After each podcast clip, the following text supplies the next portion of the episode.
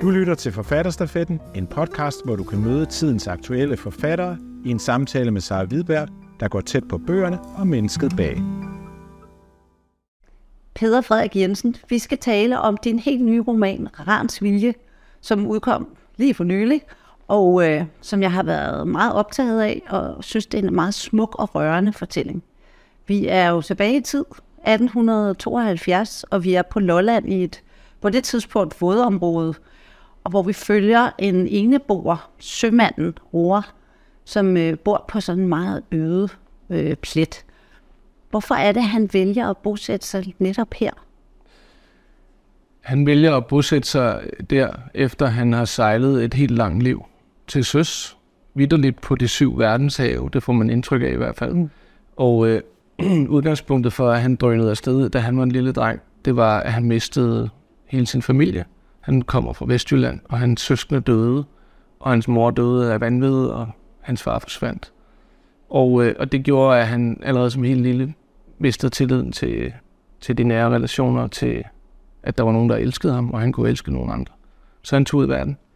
Og så, og så på grund af en, en, øh, en, en, en begivenhed, et, et, en ulykke, et stormvær, så øh, får han et varsel om, at han skal tage hjem på et tidspunkt og bosætte sig et sted, hvor en kommende storm vil ramme. Og øh, hvorfor det lige bliver udmundingen af Rødby Fjord, det ved vi ikke, men, øh, men det er måske noget intuitivt i, i Roar, som han hedder. Mm. Det er i hvert fald der, han ender.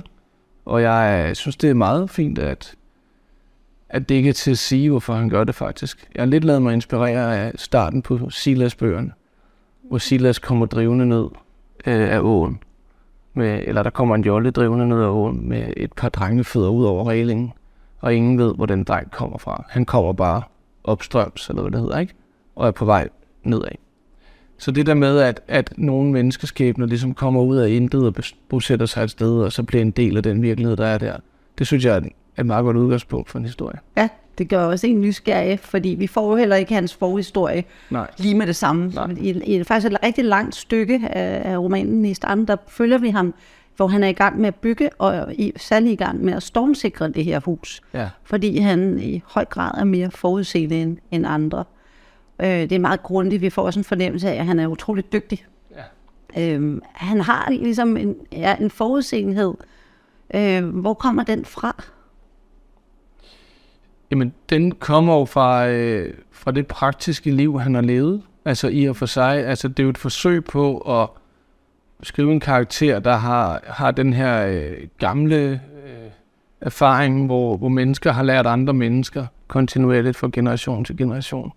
Så på den måde er han jo en, en karakter, der, der, der knytter sig til en praktikerverden, mm. som, øh, som selvfølgelig ikke forsvandt i 1872, men i hvert fald nu, hvor vi sidder i 2023, er den på alle mulige måder forsvundet. Så, så det er jo en kommentar til det her med, at for mig at se, er det ret vigtigt at huske på, at vi er fysiske kropsmennesker, der er i verden med vores hænder, lige så langt fremme som vores hjerner. Men vi lever måske i en, en hjerneverden mere nu, ikke? og en virtuel verden, og, som jeg ikke selv personligt føler mig særlig godt tilpas i. Så der er en kommentar til, til det her med, at vi mister noget, når vi glemmer de gode håndværk, og vi mister noget, når vi glemmer, at verden er bygget af konkrete ting og at vi som mennesker kan bygge den og sy den og lappe den og på den måde få en, en bedre fornemmelse af, øh, måske af naturen i hvert fald af, af materialerne i den her verden. Ja, det gør du jo meget konkret i bogen, ja. hvor vi, øh, vi kommer helt ind i, hvordan man sliber, hvordan man... Der er også alle de her udtryk, som ja. jeg havde aldrig hørt, det var bronzeklys og en pøs og en tofte og sådan noget. Ja. Altså, du lægger meget vægt på det, det er helt bevidst, ikke? jo, jo, jo. Jamen, det, det er jo også lidt, øh, jeg ved ikke om det er drilleri, men jeg, jeg elsker jo ligesom at bruge det, det fagsprog fra mit eget fag. Jeg er både byggeuddannet, ikke? Jo. Men, men at jeg plejer at sige, når jeg taler om det, at, at jeg synes, det har en poetisk mulighed. Altså, et, at det maritime, alt det sprog, der knytter sig til at sejle, mm. øh, i min verden er noget, vi reagerer positivt på. Altså, simpelthen, at det sprog og brugen af det sprog skaber en... Øh, en positiv relation mellem læseren og, og det, læseren læser. Jamen, der er sådan en dejlig langsomhed i det, ja. også, også i fortælletempoet er, er ret lavt, ja. i hvert fald et langt stykke hen, og man bliver alligevel nysgerrig på, hvad han gør med de der vægge, og hvad han tænker, så hænger han så kommer stormfloden jo, og så hænger han sine dyr op i Ja. loftet. Og så. Ja. Men det er jo, selvom det sådan er meget detaljeret, så bliver det aldrig kedeligt at følge. Forhåbentlig ikke. Men det er måske et spørgsmål om temperament. altså, jeg kunne sikkert godt blive ved med bare at læse sådan noget i 400 sider, uden der kom en historie på noget tidspunkt. Men, men det er selvfølgelig en, en opvejning af, hvornår skal man lade historien tage over og, og drive lidt hurtigere fremad. Men, men etableringen i bogen er jo vigtig for mig, fordi det er jo, jeg har tænkt, at det her bind øh, af fire, som det sandsynligvis bliver, er en slags grundmyte. Det vil sige, sømanden her redder jo en pige efter stormen, og, øh, og den pige bliver stammor til, øh, til en familie, til en slægt og til, til, til, til en række bøger. Og derfor så, så er, er det jo ikke bare øh, et hus, han laver, det er jo et fundament for en fortælling og for en slægt og for en ramme om, øh, om det, hvad skal man sige, om, om den her historie, som jeg slet ikke er færdig med endnu. Ikke også? Mm. Og derfor synes jeg, det har været vigtigt at, at etablere det så, så stabilt som overhovedet muligt, i stedet for at lave noget tjusk, ikke? Altså så forsøger jeg ligesom at lave et ordentligt håndværk. Man kommer godt ind i, i det i hvert fald, og der er et, et solidt fundament på hans hus. Huset, skal holde lidt århundrede, så Ja, det er jo det. ja. Øhm, der er jo også, nu kommer du lidt ind på det, det her med, at han jo møder en lille pige, ja. og det er jo så i, øh, den her stormflod kommer, alt, nærmest alt er væk på nær lige et par enkelte øh, stakler, der overlevede ud over sømanden, og så finder han en kiste, ja. og hvordan ændrer det hans liv, og han beslutter at gå hen og tage den op. Han finder en kasse. Ja. Kiste lyder forkert. Ja, det er en kasse. Fordi, øh, det, er en, det er noget, han, det ligner en brødkasse, sådan ser han det, ikke? Mm. Og han bor på den her lille ø i udmundingen af Rødby Fjord, og der er noget, der hedder Landingen. Øh, herover så er der, der er ligesom nogle steder geografisk, som også er tegnet på et kort. Men fra hans ø og så ind til Fælandet, øhm, der er der ligesom sådan en, en, en forhøjning, der kommer frem, når det er lavvande, og forsvinder, når det er højvande. Og, og på den der lille høj, der er den der kasse så ligesom sat sig fast. Og han står og kigger ud, og han ved, at hvis han venter, så vil den blive skyllet videre. Og så går han ud, og så alligevel der finder ud af, at der er et barn i den. Og så er han i vægelsindet, om han skal tage det barn til sig eller ej. Øh, og det er jo selvfølgelig den hårde side i den her mand, der, der taler først, ikke? Og, og alligevel lader han sig så overvinde af, af- altså, af et lille barn, ikke? Og tager det ind. Og det her barn, øh, jamen, øh, det, det ligger i den kasse, og det, det, det, det bliver jo så mysteriet, kan man sige, fordi hvem er hun? Ja. Hvem har født hende? Hvorfor er hun der? Hvorfor er hun overlevet? Hvorfor ligger hun i en kasse? Ja. Alle de spørgsmål, som jeg så øh, elegant undlader at svare på, men, øh, men øh, ja. Ja, og, og så tager han hende jo til sig, og han har jo boet helt alene og på skibe med andre mænd, og overhovedet ikke været i nærheden af børn, siden han selv var et barn. Øh, og så finder han ud af, der går ikke ret mange dage, før han finder ud af, at når han taler, så falder hun til ro. Og så lader du ham fortælle. Ja. Øh, hvad, bliver han også selv rolig af det her fortælleri? Ja, det tror jeg. Og man kan sige, det er jo i hvert fald der, det tipper fra at, at etablere ting og være praktiker, til at det bliver til en historiefortæller, ikke? Og at historien får den funktion, at hun falder til ro. Men selvfølgelig er der i det at fortælle historier også en gensidighed, fordi man som menneske også slipper af med noget. Øh, Jeg tror, der er mange mennesker, der, der har den sådan terapeutiske del øh, af både at skrive og læse med sig. Øh, det har øh, roer jo ikke, fordi vi er lige et par dage før den slags, ikke? Der var nok noget med noget, noget terapi, noget i vin på det tidspunkt, men, men ikke i Rødby Fjord. Så han gør det ikke af terapeutiske årsager, men, men det, der sker ind i ham, er vel, er vel på en eller anden måde det her med, at, at det at fortælle historier, det at, der, at vi har myter, øh, er helt afgørende for at være menneske. Og, og den følelse af noget afgørende, den tror jeg bestemt, han er ramt af. Ja. Ja. Og i det, der vokser kærligheden så, jo, og hans varme, og hans livsglæde måske. Ikke? Jo, og han begynder også at huske sin egen barndom Præcis. før katastrofen, og, og kan pludselig navngive de søskende, som døde, som man egentlig ikke har, har talt eller tænkt på i mange år. Ja, præcis. Det er meget rørende. Øh, skulle vi prøve at høre en lille bid, Det kan vi fra, hvor han har samlet pigen op? Men det er i de Bestemt. første dage, tror jeg. Helt bestemt. Han ved ikke, hvad han skal stille op, hvis hun bliver syg. Hun må ikke blive syg, tænker han. Eller, jeg kan ikke miste hende. Han lægger en hånd på pigens ryg og afventer, at anfaldet skal lægge sig.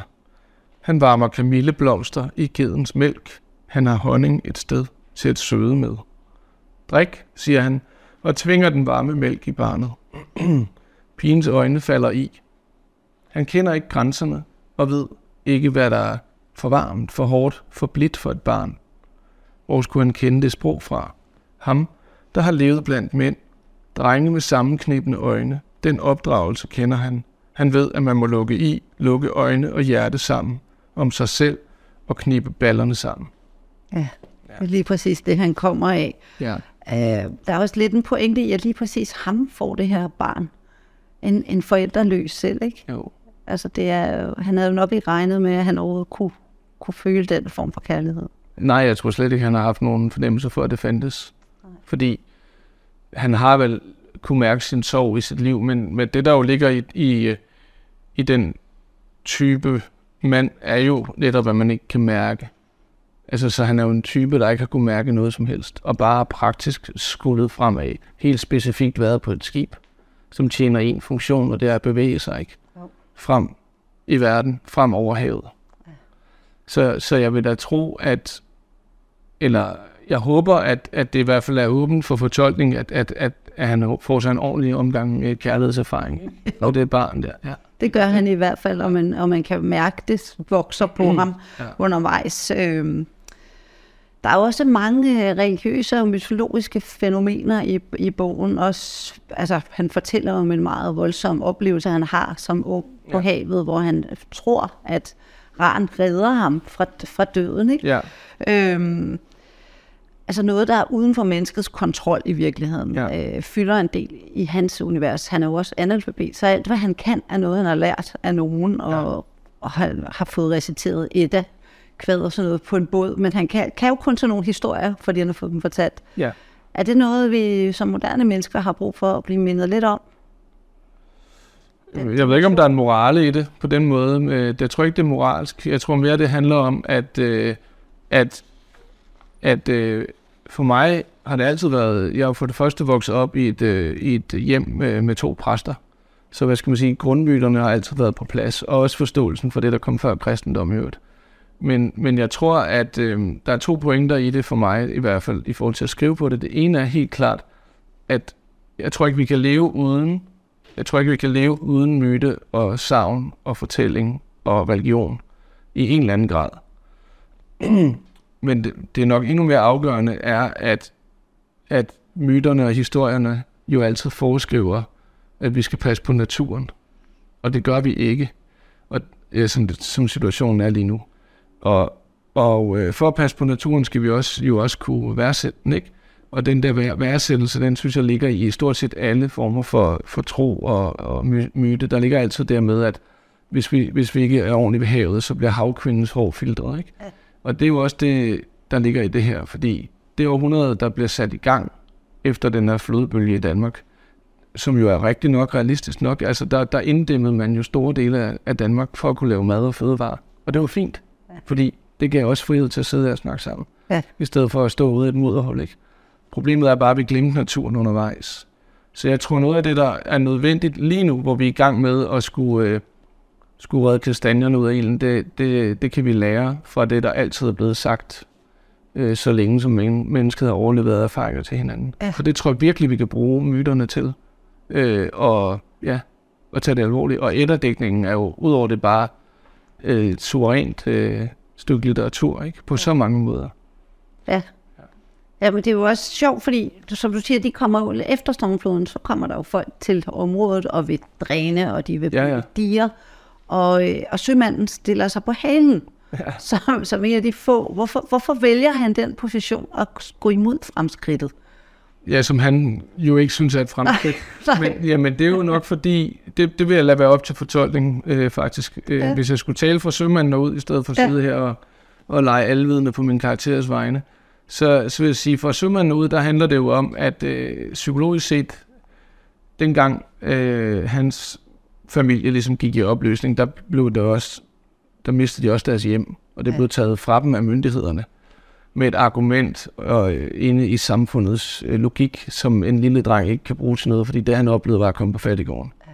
Så det, det er i hvert fald et, et, en ledetråd i forhold til at forstå hans øh, obsternagighed. Ja. Men jeg synes der også, der er en reference til, øh, for mig at se, at der er også en reference til, til den tid, vi lever i lige nu, fordi at rigtig meget af det, jeg synes, der der går i total hårdknud lige nu, det er jo, at der er så mange problemer, der skal løses for fællesskabets skyld, men hvor det enkelte menneske kommer i klemme. Og det, det dilemma er jo altid til stede. Altså hvis man ikke havde inddæmmet Rødby Fjord med et 66 km langt betondige, havde man ikke kunne lave det fertile landbrug, der har været på Lolland, som har løftet hele vores samfund. Så hvor, altså det er nemt at være kritisk, men nogle gange så synes jeg, at det man kan lære af, at de politikere og mennesker, der faktisk har ansvar i modsætning til alle os, der bare har masser af holdninger, øh, det er jo, at de gør det jo ikke ondt vilje. De gør det jo ofte, fordi at, at man kan se strukturelt, at det forbedrer livsvilkåret. Ja. Problemet er bare, at inde i det, der ligger der bare stadig det problem, at naturen ikke kan holde til det.